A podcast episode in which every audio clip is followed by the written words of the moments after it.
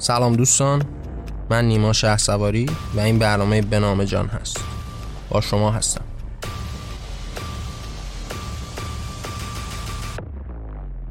این قسمت 25 از برنامه به نام جان هست و ما قرار توی این قسمت درباره فرد پرستی با هم صحبت کنیم. ممنون که همراه من هستید.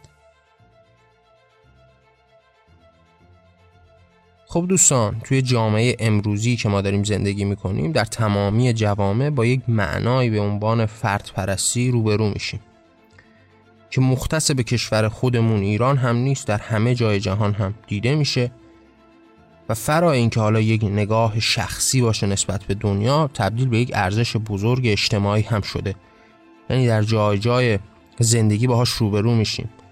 در اتفاقات اجتماعی در سیاست گذاری ها در سیاست ورزی ها در تمامی ابنای به نوعی زیستن بشری ما امروز با یه همچین معقوله ای روبرو هستیم. تبدیل به یک ارزشی هم شده. یک ارزش قدرتمندی که حالا داره در باب فرد پرستی صحبت می‌کنه. گفتم که خب قاعدتا کار به جای رسیده که حتی تبدیل به یه سری ارزش های سیاسی هم شده. یعنی راهکاری است برای ابراز سیاست و نوعی که قرار هست از طریق اون حکومت داری بشه. در سراسر جهان هم باهاش روبرو هستیم. اما حالا این فرد پرستی به نوعی اولین نگاهش از کجا نشأت می‌گیره؟ و چگونه است که یک موجوده که اجتماعی زندگی می‌کنه به عنوان انسان و اصولا نوع زیست او بر پای زندگی اجتماعی هست حالا به یک جایی می‌رسه که فردیت خودش رو حتی فراتر و بالاتر از اون زندگی اجتماعی می‌دونه. خب قاعدتا در برابر اون طبیعت هم می‌تونه تصویر بشه این نگاه. این نگاهی که اگر انسان قرار باشه به فردیت خودش اعتبار بیشتری بده از زندگی اجتماعیش خب این به نوعی در تقابل با طبیعت ذاتیش هم هست. اینکه ما انسانها رو به عنوان یک موجود اجتماعی می‌شناسیم که حالا در کنار هم می‌تونن زندگی ساده رو داشته باشن. در دل حیوانات هم به همین شکل هستی یعنی شما مواجه میشید با گونه های از حیوانات که زندگی اجتماعی دارن برخی هم که دارن یک زندگی فردی و منزوی رو پیش می‌برن. پس این مخالف با طبیعت انسانی است. اما باز هم ما می‌بینیم که در سراسر جهان وجود داره و به نوعی تبدیل به یک فکر قدرتمندی شده که اشکال مختلف سیاسی اقتصادی ما رو به ویژه ساخته و به پیش برده. اما این نگاه قاعدتا برمیگرده به همون ایمان و اعتقاد به قدرت. به یک قدرت برتر و فراتر و بزرگتر. همون نگاهی که ما به عنوان خدا می‌شناسیم به عنوان یک قدرت متعال می‌شناسیم. همون قدرتی که به نوعی به ما یک تصویری میده از برتری از مالک بودن از صاحب بودن. به نوع اینها رو ما می‌تونیم گره بزنیم با همون نگاه برتری طلبانه که در دل خدا و در دل یکتاپرستی شکل گرفته. یعنی این فرد پرستی که در نهایت ما امروز باهاش روبرو هستیم نشأت گرفته از همین نگاه هست ریشه های ابتدایش در همین نگاه خلاصه میشه. فلسفه وجودی که خب پایه هاش رو بر پایه برتری خودش گذاشته. من بارها و بارها به کرات در باب این موضوع در برنامه های مختلف صحبت کردم. اینکه وقتی ما مواجه میشیم با یک معنایی به, به عنوان خدا منظور اون خدایی نیستش که ما در آسمان ها می‌شناسیم و حالا در ادیان مختلف دربارش صحبت کردن. یک فلسفه است یک معنایی است یک راهبری است یک تعلیمی است. یعنی ما با یک معنایی روبرو میشیم که در جای جای زندگیمون نقش داشته. نه تنها همون نقش مستقیمی که ما باهاش روبرو هستیم بلکه در آینده هم تفکرات دیگر رو تحت تاثیر خودش قرار داده. و به نوعی تبدیل به اون ارزش مشترک شده اون ارزش قدرتمند شده. یعنی وقتی ما مواجه میشیم با یک معنایی به عنوان خدا حالا تفاوتی نمی‌کنه در دل مشرکان باشه در دل یک تاپرستان باشه. حتی با نگاه عرفانی باشه تفاوتی نمی‌کنه. داره ما رو به یک سمتی می‌بره که پس یک قدرتی ماورایی وجود داره. یک قدرتی که صاحب بر دیگران هست. یک قدرتی که از دیگران برتر هست. پس به شما داره نوید یک نگاه تازه رو میده. حالا می‌تونه نگاه های مختلفی هم به طول تاریخ اتفاق بیفتن تغییر بکنن. می‌تونن این رو دگرگون بکنن. حتی باهاش مبارزه بکنن با همین نگاه مشخص. همونطوری که اتفاق هم افتاده در طول تاریخ هم باهاش روبرو شدیم. اما به این اصل به عنوان یک مرجع نگاه می‌کنن و به نوعی تفکرات خود رو هم تحت تاثیر از همین معنای مشخص می‌گیرن. یعنی در جای این نگاه ها هم مواجه میشیم با این نگاه متمرکز که قدرتمندانه داره به پیش میره و در اشکال مختلف دوباره داره باز تولید میشه. پس ما یه نگاه برتری طلبانه ای داریم که حالا می‌تونیم نامش بدیم به عنوان خدا. این نگاه به خدا این باور به خدا. این باور یک تاپرستانه ای که قدرت رو برتری رو بزرگی رو از آن او می‌دونه به ما یک راهکاری میده و یک شکل تازه ای از نوع نگاه به دنیا میده. بارها هم دربارش صحبت کردیم. اینکه حالا یک طبقاتی ساخته میشه. یعنی وقتی ما یک خدایی رو در آسمان داریم خود اون خدا به اشکال مختلف در بین ادیان مختلف در باب یک سری طبقاتی هم صحبت کرده. همونطوری که بارها هم دربارهش صحبت کردیم یه اشاره کوچیکی می‌کنیم چون این بحث در نهایت قرار ما رو به یک فرد پرستی برسونه و ما به این معنا برسیم و اینها یه جور مقدمه است برای رسیدن به این معنای مشخص. شما وقتی با یک اصلی به عنوان خدا روبرو میشید که حالا این خدا برتری بر دیگران داره قدرتمندتر از دیگران هست به فراخور اون در بین ادیان مختلف هم میاد و مثلا صحبت می‌کنه از طبقات دیگه ای که ساخته شده. اینکه حالا انسان ها اشرف مخلوقات هستند پستر از اونها حیوانات هستند اینها بزرگتر از حیوانات و گیاهان و موجودات دیگه هستند و اینها هستند که خلیفه خدا بر زمین هستند به اشکال مختلف در بین افکار و عقاید مختلف هم روبرو با میشیم. حتی در نگاه مدرن امروزی در نگاه انسانگرایی هم باز با همین معنا هست که روبرو میشیم. یعنی دوباره داره انسان رو با کرامت قلم داد می‌کنه انسان رو برتر از دیگران تصویر می‌کنه.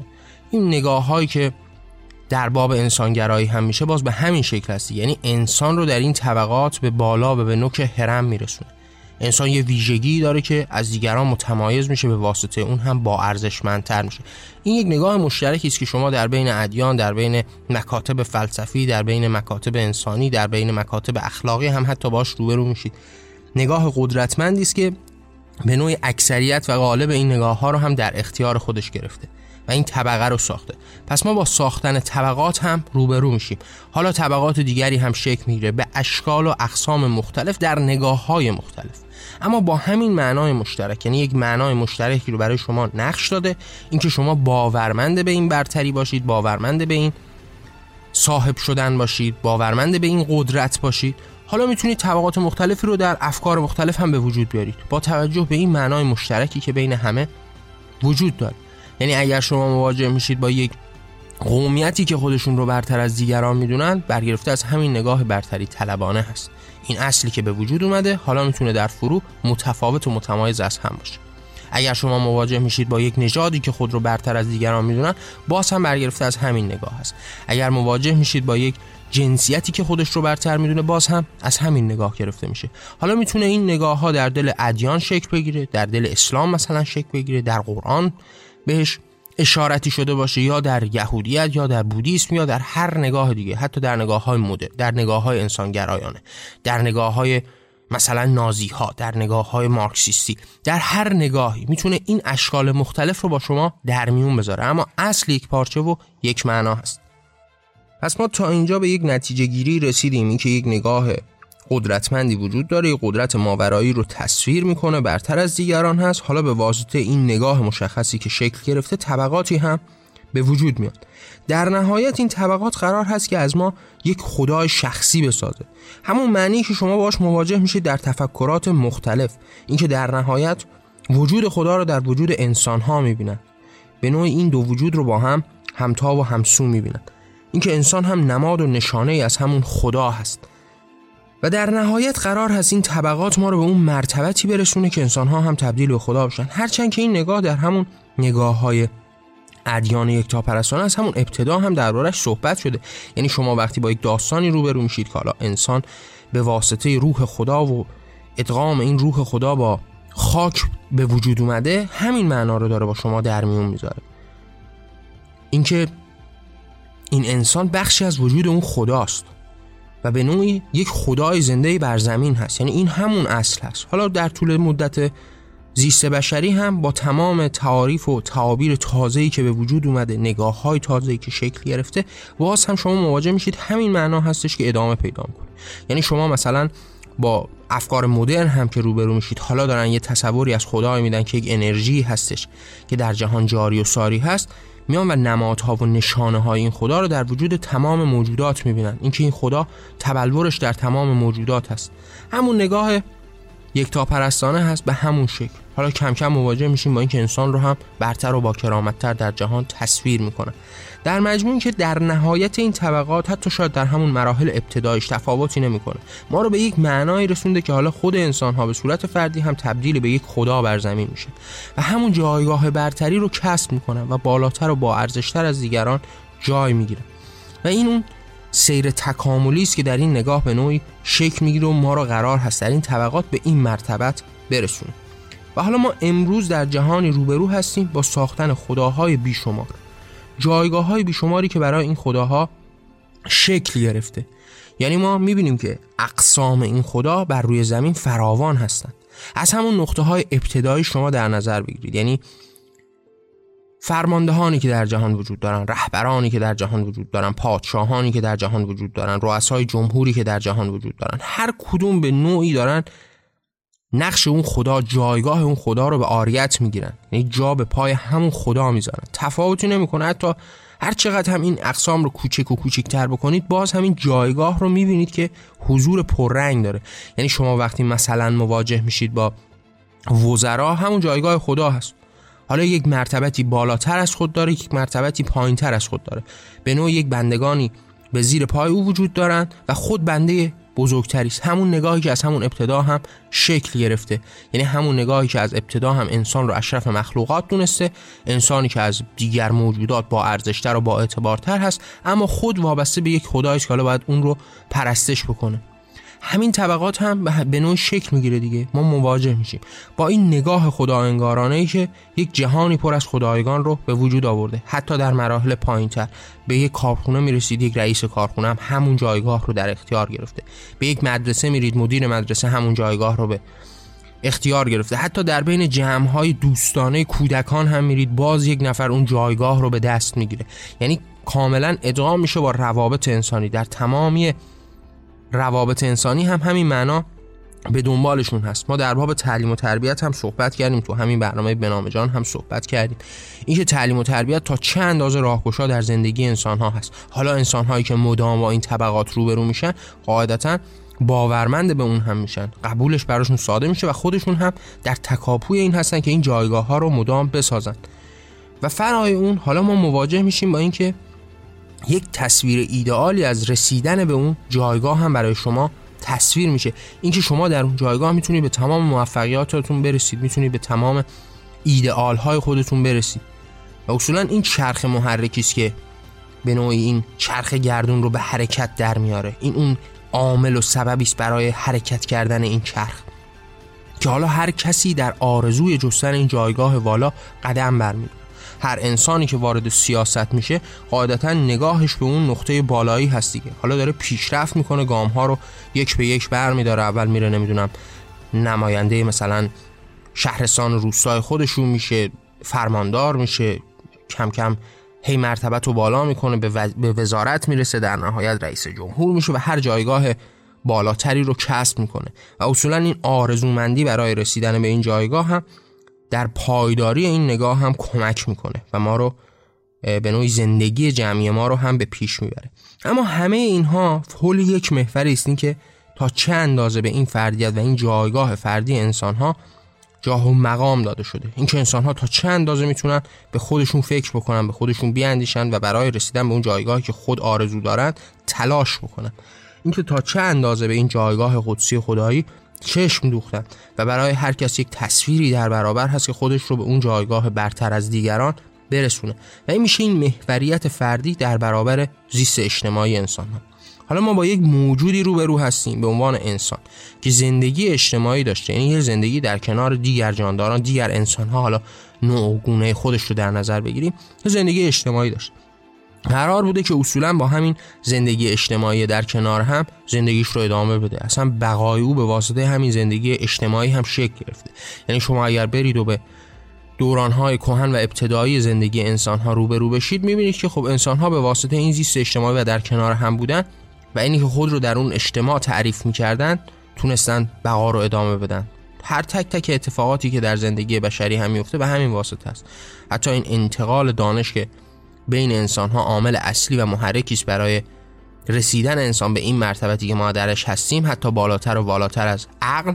اینکه ما تونستیم این دانش رو به همدیگه با هم به اشتراک بذاریم تونستیم انتقال بدیم و مدام با همین انتقال بوده که به این جایگاه رسیدیم دیگه. یعنی امروز ما مواجه میشیم با دنیایی که در اون نقطه های ابتدای علمی که قرار نداره. هر کسی اگر قرار باشه این علم رو به پیش ببره حالا تا اون جایی که قدیم ها دونستند دونسته و به پیش میره.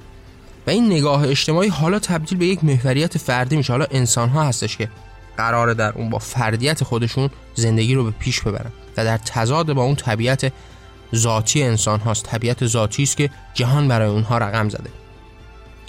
شاید در نگاه ابتدایی و اولیه آدم بخواد به این تصویری که داره در برابرش نقش میبنده نگاه بکنه و به این نتیجه برسه که باز هم یک زندگی اجتماعی است که حالا درون اون یک طبقاتی هم به وجود اومده اما همه در کنار هم هستش که دارن زندگی خودشون رو معنا می‌کنن. خب این یک تصویری که می‌تونه در برابر دیدگان ما نقش ببنده. اما به واسطه وجود داشتن این مرتبت ها این جایگاه ها و این نگاه برتری طلبانه کم کم زندگی اجتماعی زندگی انسان ها به صورت اجتماعی تبدیل به اون نگاه به فردیت خودشون شده. یعنی فردیت رو محوریت زندگی خود قرار دادن.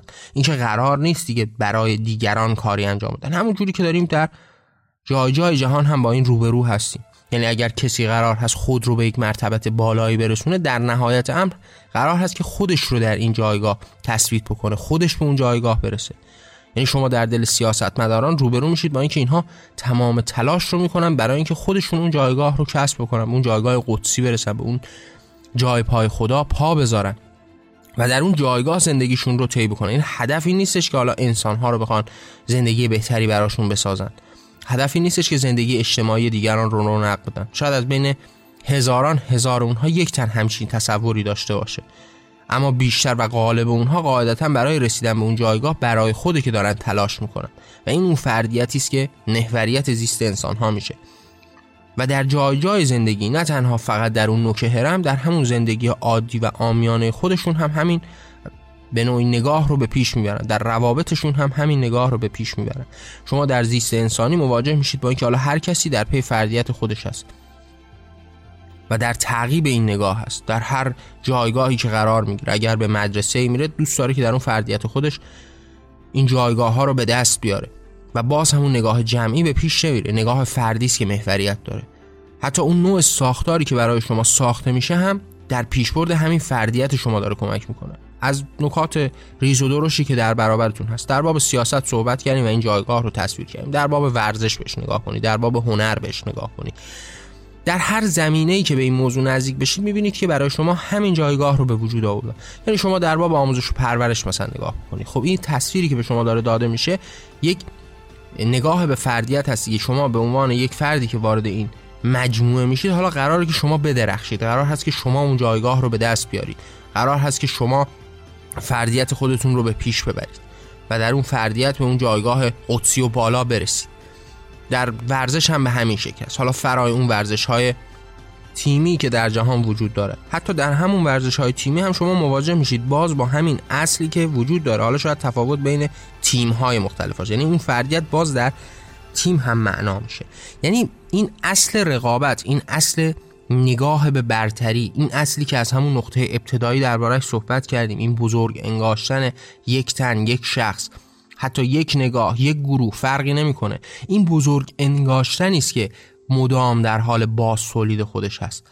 من یک بار توی یک برنامه هم به این موضوع اشاره کردم. شاید هم تو همین برنامه هم حتی به یک اشاره کوچیکی کردم. اینکه شما وقتی یک اصلی رو به وجود میارید حالا می‌تونید فرعیات مختلفی رو بهش اضافه بکنید. این اصل پایدار در برابر شما هست. شما در اون می‌تونید تغییر و تحولاتی رو به وجود بیارید. اصلهای تازه رو در دل اون اصل به وجود بیارید. در حقیقت فروع تازه رو می‌تونید در این اصل مشخص به وجود بیارید.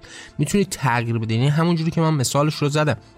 شما وقتی به این اصل برتری و بزرگ بودن اعتقاد دارید حالا می‌تونید یک جماعتی رو ببینید که نژاد خودشون رو برتر می‌دونن. می‌تونید یک جماعتی رو ببینید که رنگ پوست خودشون رو برتر از دیگران می‌دونن. یک جماعتی رو ببینید که باور خودشون رو از دیگران بالاتر و بزرگتر می‌بینن. و وقتی به مسائل فردی هم می‌رسید اگر به یک نگاهی مثل همین نگاه ورزشی هم روبرو بشید می‌بینید که باز هم اگر تیمی در اونجا وجود داره یک نگاه اجتماعی وجود داره باز هم در نهایت قرار به یک برتری هست. یعنی همون نظام برتری طلبانه هم شکل می‌گیره. و حالا ما با یک جامعه روبرو میشیم که محوریت بر پایه فرد هست بر پایه شخص هست. شخص هست که قراره توی این زندگی اجتماعی خودش رو بالا بکشه خودش رو بزرگ بکنه. این زندگی و این پیشرفت برای جمع انسان ها نیست برای فردیت اون هست. او قرار هست که تبدیل به یک businessman بزرگ بشه. قرار هستش که یک اختراع اکتشافی بکنه که در حقیقت خودش رو به اون جایگاه وسیع و بزرگ و عظیم برسونه.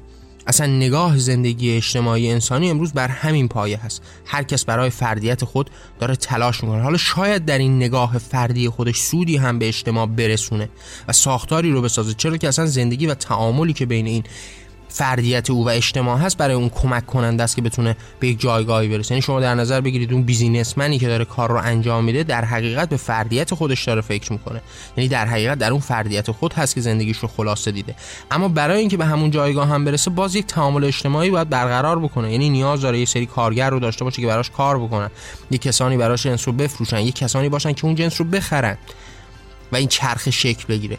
یعنی تعامل اجتماعی وجود داره اما در راستای رسیدن به اون جایگاه فردی هست. و این محوریتی است که امروز جهان ما رو در بر گرفته و همه چیز خلاصه در فردیت شده. با توجه به این تفاصیلی که ما دربارش صحبت کردیم حالا این ضربه های بزرگی رو به زندگی اجتماعی انسانی خب قاعدتا خواهد زد. یکی از بزرگترین اونها نقض آزادی همگان برای آزادی های فردی خود است. یعنی شما مواجه میشید با این نگاه فردی که حالا قرار هست آزادی همه رو پایمال بکنه تا خودش آزاد باشه تا خودش رها باشه. یعنی قرار هست موفقیت دیگران رو زیر پا بذاره تا خودش موفق باشه. خوشبختی دیگران رو تبدیل به بدبختی بکنه تا خودش خوشبخت باشه. همون اصلی که ما در ابتدا هم دربارهش صحبت کردیم بارها هم من بهش اشاره کردم. اینکه شما وقتی به بزرگی کسی باور دارید قاعدتا باید کوچکانی باشند که این بزرگی رو معنا بکنن. در باب قدرت هم به همین شکل رفت. ضعیفانی باید وجود داشته باشند تا اون قدرتمند شکل بگیره. وقتی ما در باب یک بزرگی صحبت می‌کنیم باید یک کوچک هایی باشن که اصلا معنا بشه یعنی اون بزرگی که معنایی پیدا نمی‌کنه. باید پس کوچک هایی هم باشن. حالا در باب مسائلی مثل آزادی هم به همین شکل است.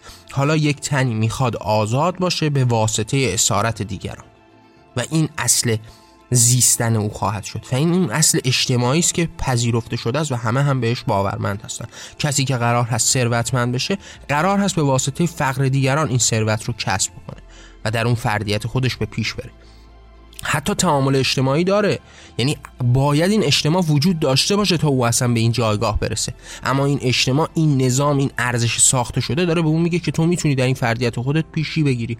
تو می‌تونی در این فردیت به اون جایگاه برسی. دیگران رو پله بکنی تا خودت به بالا بری. همون اتفاقی که در سراسر جهان میفته و ما باهاش شاهد هستیم و داریم هر روز هم میبینیمش. آزادی دیگران سلب میشه به واسطه آزاد بودن یک فرد. همه دارن در اسارت زندگی می‌کنن تا یک تر، یک فرد یک نگاه در اون آزادی خودش باشه. از نگاه های گستردش نگاه بکنیم مثل نگاه وضعیتی که ایران جمهوری اسلامی داره.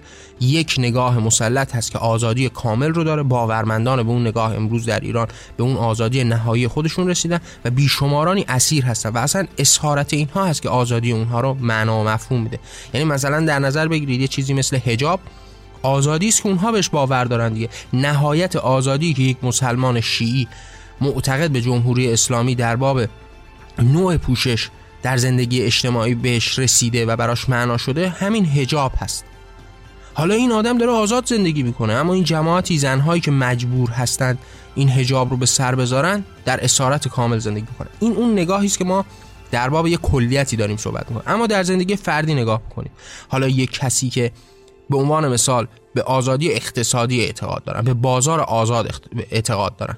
حالا بستری فراهم میشه که اون فرد مشخص به تمام آزادی هاش برسه آزادانه بتونه زندگیش رو به پیش ببره آزادانه بتونه بخره بفروشه معامله بکنه تعامل بکنه. یک سری هم دارن باش تعامل می‌کنن. حالا این در نهایت آزادی است در برابر او بیشمارانی که به سر کار میرن کارگرهای او رو تشکیل میدن. به واسطه این بازار آزاد یک نرخی تعیین شده. حالا هزاران هزار همون بازار عرضه و تقاضاست دیگه. بیشمارانی حاضر هستن از کشورهای مختلف جهان بیان توی اون کشور کار بکنن با همون مبلغ. این میدان به وجود اومده دیگه. حالا شما آزادی یک تن رو دارید بهش می‌دید اون تن آزاد هست در برابرش اسارت بیشمارانی هم شکل می‌گیره. حالا بیشمارانی باید کارگر باشن کار بکنن تا اون آدم ثروتمند بشه قدرتمند بشه. و این اسارت دیگران هست که این آزادی رو به وجود میاره. براش میشه مثال ها و مستاخ های بیشماری هم زد.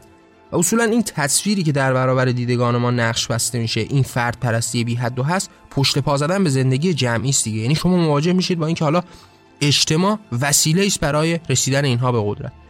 گفتیم اینها تعامل دارن. در هر نگاهی در نگاه سیاسی منظور مصادیق نیست. به مصادیق خیلی نمی‌خواد نزدیک بشیم می‌تونید توی ذهن خودتون هزاران مثال برای این موضوعاتی که داریم مطرح می‌کنیم بیارید و بهش فکر بکنید. اما موضوع مصادیق نیست. موضوع کلیت این نگاه هست. یعنی شما مواجه میشید با اینکه آزادی شما در ازای اسارت دیگران هست. ثروتمند شدن شما در ازای فقر و بدبختی و فلاکت دیگران هست. و شما دارید پشت با می‌زنید به اون نگاه اجتماعی به اون زیست اجتماعی که در حقیقت از طبیعت انسان نشأت گرفته. انسانی که طبیعتا یعنی بر ساختارهای طبیعی باید اجتماعی زندگی بکنه. اصلا این راز بقای زیست انسان ها بر پایه همین زندگی اجتماعی اونها هست که شکل گرفته. حالا با این نگاه فرد پرستی مواجه میشید که پشت پا می‌زنه به این زندگی جمعی. حالا درست هستش که این ارزش ها اینقدر قدرتمند شدن این تعالیم اینقدر ریشه دوندن که انسان ها سر به پایین دارن این روش رو به پیش می‌برن و همین گونه هم داره زندگی جلو میره. بهتون گفتم عواملی داره. حالا تو این قسمت مشخص دربارش صحبت نکنیم اما تو قسمت های آتی قاعدتا دربارش بیشتر و بیشتر صحبت می‌کنیم. اینکه وقتی برای شما یک جایگاهی رو به عنوان یک آرزو ترسیم می‌کنن حالا شما به واسطه رسیدن به اون جایگاه قدسی و بزرگ تلاش می‌کنید. حاضرید این نظم رو قبول بکنید. به نوعی زیر این میزه بازی نزنید. و تا آخرین نفسی که دارید با امید به اون جایگاه بزرگ و قدسی در برابر همون جایگاه خدایی همون جایگاه آزاد بودن حتی به قیمت اسارت دیگران باز هم تلاش بکنید و این نظم رو پابرجا بذارید. اما این مخالف اون حیات بشری است مخالف اون طبیعت بشری است. یعنی ما در برابر اون داریم گام برمیداریم. قرار بوده زندگی اجتماعی و جمعی بکنیم که همه با هم در کنار هم به پیشرفت این زندگی جمعی در کنار هم برسیم. اما امروز حالا کسانی با توجه به اینکه حتی تعامل دارند حتی در همین زندگی جمعی دارن زندگیشون رو به پیش می‌برن حتی تمام قدرت افتخار ثروت شهرت هر چیزی که دارن به واسطه همین زندگی جمعی است. ولی در دل این زندگی جمعی برای فردیت خود هست که فقط و فقط دارن تلاش می‌کنن. و اصولا این فردیت هستش که نهایت باور اونها رو شکل داده و جهان ما رو در حقیقت شکل داده. و حالا بخشی به واسطه نگاه و اون آرزومندی که براشون ساخته شده در همین وادی هم دارن تلاش می‌کنن و حرکت می‌کنن حتی با اینکه امروز در اون اسارت کامل هستن. برای رسیدن به اون آزادی خودشون که حتی به قیمت اسارت دیگران هست تلاش می‌کنن و زندگی رو به پیش می‌برن. این گونه است که ما وقتی با به جهان امروز خودمون نگاه می‌کنیم و اتفاقاتی که در جهان میفته گفتیم یک ریشه مشخصی از اون نقطه های ابتدایی داشته که این جهان را به این سمت و سو سوق داده. اما در نگاه های متفاوتی که امروز هم که در جهان وجود داره هم شما شاهد این نگاه ها هستید. همون فلسفه ابتدایی است که به اشکال مختلفی هم به وجود اومده. مثلا شما وقتی با یک مفهومی مثل سرمایه‌داری روبرو میشید همین نگاه قدرتمند هستش که درش جاری و ساری هست. وقتی به نگاه های اسلامی هم نگاه می‌کنید همین نگاه هست که درش جاری و ساری است از یک نقطه مشترک ابتدایی که همه و همه ما رو فقط و فقط باورمند به برتری کرده. برتری که در نهایت فردیت رو در خودش قدرتمند و مستحکم کرده. حالا شما مواجه میشید با این جایگاه ساخته شده که هر دو به او معترف هستند هر دو به او معتقد هستند. و تا این حد شما مواجه میشید که وقتی به عنوان مثال در باب این برابری اقتصادی صحبت می‌کنیم ای صحبت از این می‌کنن که شما آزادی رو دارید لکهدار می‌کنید. ما باید به یک آزادی اقتصادی باور داشته باشیم. هرچند که این آزادی مخالف و در برابر معنای حقیقی آزادی هست. آزادی که قاعدتا با اون برابری معنا میشه. یعنی ما وقتی داریم در باب آزادی صحبت می‌کنیم داریم میگیم که آزادی به مفهوم آزار نرسوندن به دیگران هست. یک چارچوب مشخص. حالا هر کسی می‌تونه درونش قوانین و قواعد خود رو داشته باشه به اونها معترف باشه. اما تا جای کار او آزادی به حساب میاد که آزادی دیگران رو نقض نکنه به دیگران آزار نرسونه. به محض اینکه وارد این مفهوم بشه دیگه آزادی که معنایی نداره این قدرت هستش که میانه دار هست. یعنی شما تصور بکنید یک آدمی که آزادی خود رو در همخوابگی با زنان بیشمار می‌دونه به عنوان مثال. این نهایت آزادی اوست دیگه. او به این آزادی باورمنده و حالا می‌خواد در همین راستا هم قدم برداره. حالا این آدم اگر قرار باشه این افکار خودش رو به پیش ببره قرار باشه هر کسی رو در خیابان دید ازش خوشش اومد باش رابطه برقرار بکنه و همخوابه بشه این به واسطه قدرت هست که می‌تونه به این موضوع دست پیدا بکنه. و اصولا این که قرار باشه هر کسی رو در اختیار خود بگیره به واسطه اسارت اونهاست که به اون آزادی می‌رسه. ما نمی‌تونیم با یه همچین نگاهی دنیا رو آزاد ببینیم. و این اون دقیقا هرج و مرج طلبی است و اون بیبدوباری است که به عنوان آزادی برخی هم به خورده مردمان میده. اما آزادی به معنای این هستش که شما یک چارچوب مشخصی که آزار نرسوندن به دیگران هست رو باورمند بهش باشید و بعد حالا تعاریف خودتون رو نسبت به آزادی داشته باشید که قاعدتا به اشکال مختلفی است. هر کس آزادی رو در یک موضوع می‌بینه. یکی می‌تونه مسلمون باشه و نهایت آزادی رو در همین حجاب ببینه. یکی می‌تونه آزادی رو در پوششی که حالا خودش بهش باور داره بازتر هست بسته تر هست هر نوع نگاهی هست ببینه. آزادی در مصادیق مختلف در موضوعات مختلف. می‌تونه معنای متفاوتی رو برای جمعهای مختلف انسانی داشته باشه. اما همه اینها مستلزم این هستن که به دیگران آزاری نرسونه. حالا وقتی شما مواجه میشید با یک موضوعی مثل فرد پرستی در این فرد پرستی شما دیگران رو مورد آزار و اذیت قرار می‌دید. این نظام ساخته شما در راستای مثلا سرمایه داری با این نگاه به اقتصاد آزاد در حقیقت با اسارت دیگران این آزادی های فردی شما ساخته میشن و این اون تضاد ذاتی است که با آزادی و معنای حقیقی آزادی در خود داره. در نهایت میشه در باب این فرد پرستی که امروز حاکم بر جهان هست ساعت ها صحبت کرد. قاعدتا باز هم بیشتر هم دربارش صحبت می‌کنیم. همین در این انتهای بحث این که حالا این بحث رو ببندیم فقط همین رو باید اذعان داشت که ما داریم در باب انسانی صحبت می‌کنیم که زندگی اجتماعی داشته. و این زندگی اجتماعی طبیعتی است از وجودیت انسان. انسان رو با همین می‌شناسیم. راز بقای انسان در همین جمعی زندگی کردنش بوده. حتی امروز هم در سراسر جهان ما داریم جمعی زندگی می‌کنیم. یعنی ما مواجه نمیشیم با انسان هایی که منزوی باشن. هنوز هم زندگی اجتماعی است که پاورجاست تمام اتفاقاتی که در جهان ما داره میگذره بر پای همین زندگی اجتماعی است. حالا شما وقتی وارد این مفهوم اجتماعی میشید نمی‌تونید آزادی فردی رو تعریف کنید و این رو میداندار بکنید. همون یک نوعی از این بیبندوباری است. یک نوعی از از میان بردن آزادی است. حالا اگر رنگ و بوی بهش بدید سیستمی براش درست بکنید ارزشی رو براش به وجود بیارید تعالیمتون رو در این راستا قرار بدید و این به واسطه قدمتی که داره به واسطه کسرتی که داره تبدیل به یک ارزش مستحکم و مستدل بین انسان ها بشه دلیلی بر حقانیتش نیست.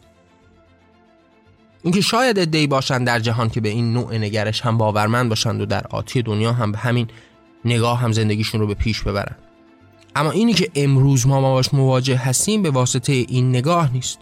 یعنی اگر به عنوان مثال ما مواجه هستیم با اقتصاد آزادی که هنوز هم قدرتمند در جهان هست به واسطه این نابرابری های بی حد و حصری است که در جهان وجود داره. یعنی شما در نظر بگیرید مثلا در یک کشوری مثل آمریکا امروز این اقتصاد آزاد میانه دار هست. یعنی مثلا نقشی که میدن به عنوان این هستش که شما کارگری رو با این هزینه می‌تونید بیاری خب اون هم آزاد هست که انتخاب بکنه در اینجا کار بکنه یا نکنه. اما این نابرابری ها تا حدی در جای جای جهان وجود داره که حتی حقوقی که توی آمریکا گرفته بشه برای زندگی دهها خانواده در یک کشور دورتر و ضعیفتر خیلی هم رویایی باشه.